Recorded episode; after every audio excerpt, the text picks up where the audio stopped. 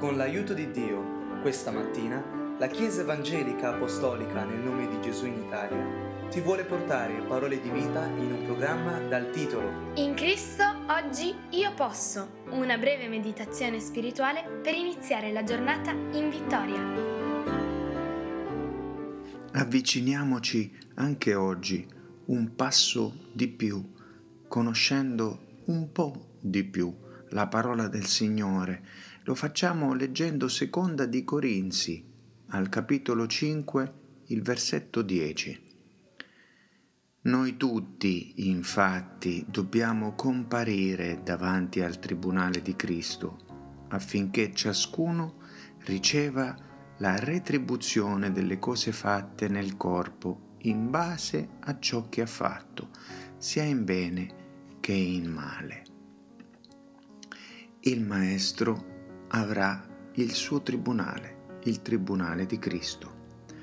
Ora l'Apostolo Paolo ci ricorda questa verità affinché tu ed io possiamo non camminare con la paura di un giudizio, ma affinché possiamo imparare a vivere qui, a camminare qui secondo la luce pura del Signore.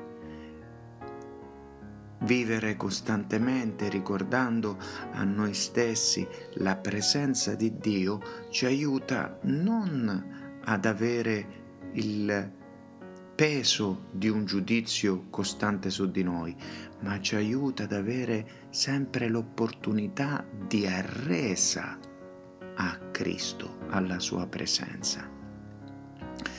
Facciamo degli esempi. Se io tollero in me stesso un atteggiamento che ho contro un'altra persona di giudizio, sto seguendo lo spirito del male. Non importa quanto santo, santificato io possa cercare di vivere, se ho un giudizio carnale su un'altra persona, sto servendo esclusivamente il proposito infernale su di me, in me. Quindi immediatamente devo portarlo alla luce, devo confessare, Signore, qui io sono stato colpevole, ho sbagliato, non voglio vivere con questo giudizio, con questo peso.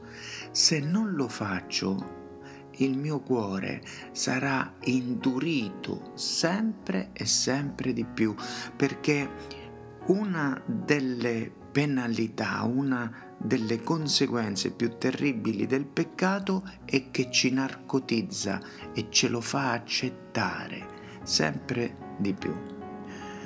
Quindi non è che il peccato mi porta a una punizione dopo la morte da parte di Dio. No, il peccato comincia subito a stabilire se stesso, costruendo una fortezza nel cuore, nel peccatore e prende subito il suo pedaggio, riscuote subito la, il suo salario, da subito, non c'è bisogno di aspettare la morte eh, finale, cioè la, la, morte del mio eh, fisico, del mio corpo, per poi arrivare di fronte a un giudizio. No, prende subito eh, la conseguenza del peccato vita nella mia vita. E questo è terribile. Quindi nessun mio combattere il peccato mi renderà capace di fermarmi nel peccare.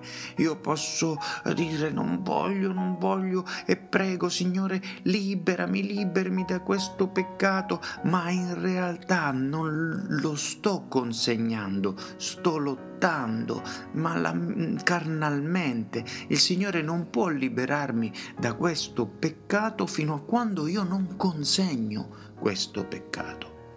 In questa esistenza noi dobbiamo vivere sapendo che il trono sul quale il Signore è seduto è il trono della grazia. Ebrei 4:16 Accostiamoci dunque, sta parlando ora, tempo presente, con piena fiducia, non con timore, al trono della grazia non il trono del giudizio, il trono della grazia, affinché otteniamo misericordia e troviamo, e troviamo grazia per ricevere aiuto al tempo opportuno, che è ora, che è oggi, qui e adesso.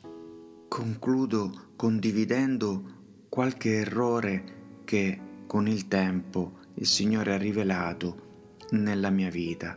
Quando mi sono avvicinato alla fede, nel momento in cui si parlava del giudizio finale, non tanto del tribunale di Cristo come in questo versetto, ma del giudizio finale, io dicevo, beh, il premio della vita eterna, questo lo vedremo, adesso mi interessa eh, risolvere i problemi qui ora.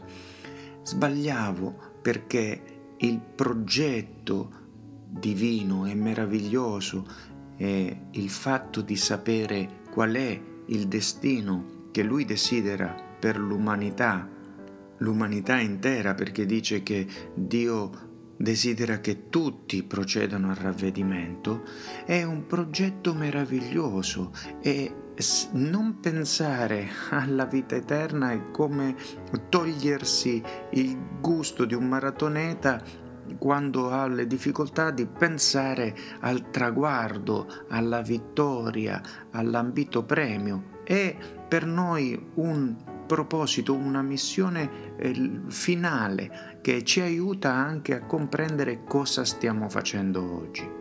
Quindi è sì importante desiderare arrivarci e successivamente un altro errore che ho fatto è pensare che quei doni eh, concessi da Dio ai suoi santi, quelle corone, eh, fossero per me qualcosa di troppo, di eccessivo, dicevo, beh, basta che io ci arrivi, no ad essere santo, salvo, in paradiso, poi non mi importa se riceverò una corona o meno, ma anche lì si insediava un errore perché la verità è che Dio ha un progetto perfetto e lui eh, nella vita che sarà nei nuovi cieli e nella nuova terra avrà conferito delle capacità spirituali a ciascuno dei suoi santi eh, necessarie per poter eh, esprimere una libertà di cui noi non sappiamo ora nulla, però se Dio lo ha previsto è perché Lui eh, fa le cose perfette. Voi oggi poter portare alla luce e camminare nella luce come Egli è luce, questa è la richiesta che ci fa questo versetto indirettamente, in modo che se oggi noi camminiamo nella luce non per far combaciare qualcun altro a uno standard che noi ci siamo imposti, come facevano i farisei, ma per vivere secondo lo standard di Dio, e cioè una progressiva santificazione, un progressivo perfezionamento. L'atteggiamento più mortale dei farisei che avevano tanti errori, incluso l'ipocrisia, era che loro vivevano senza saperlo, cioè inconsciamente, una bugia perché il peccato narcotizza. Che Dio benedica ciascuno di noi con la verità oggi. Nel nome di Gesù. Amen.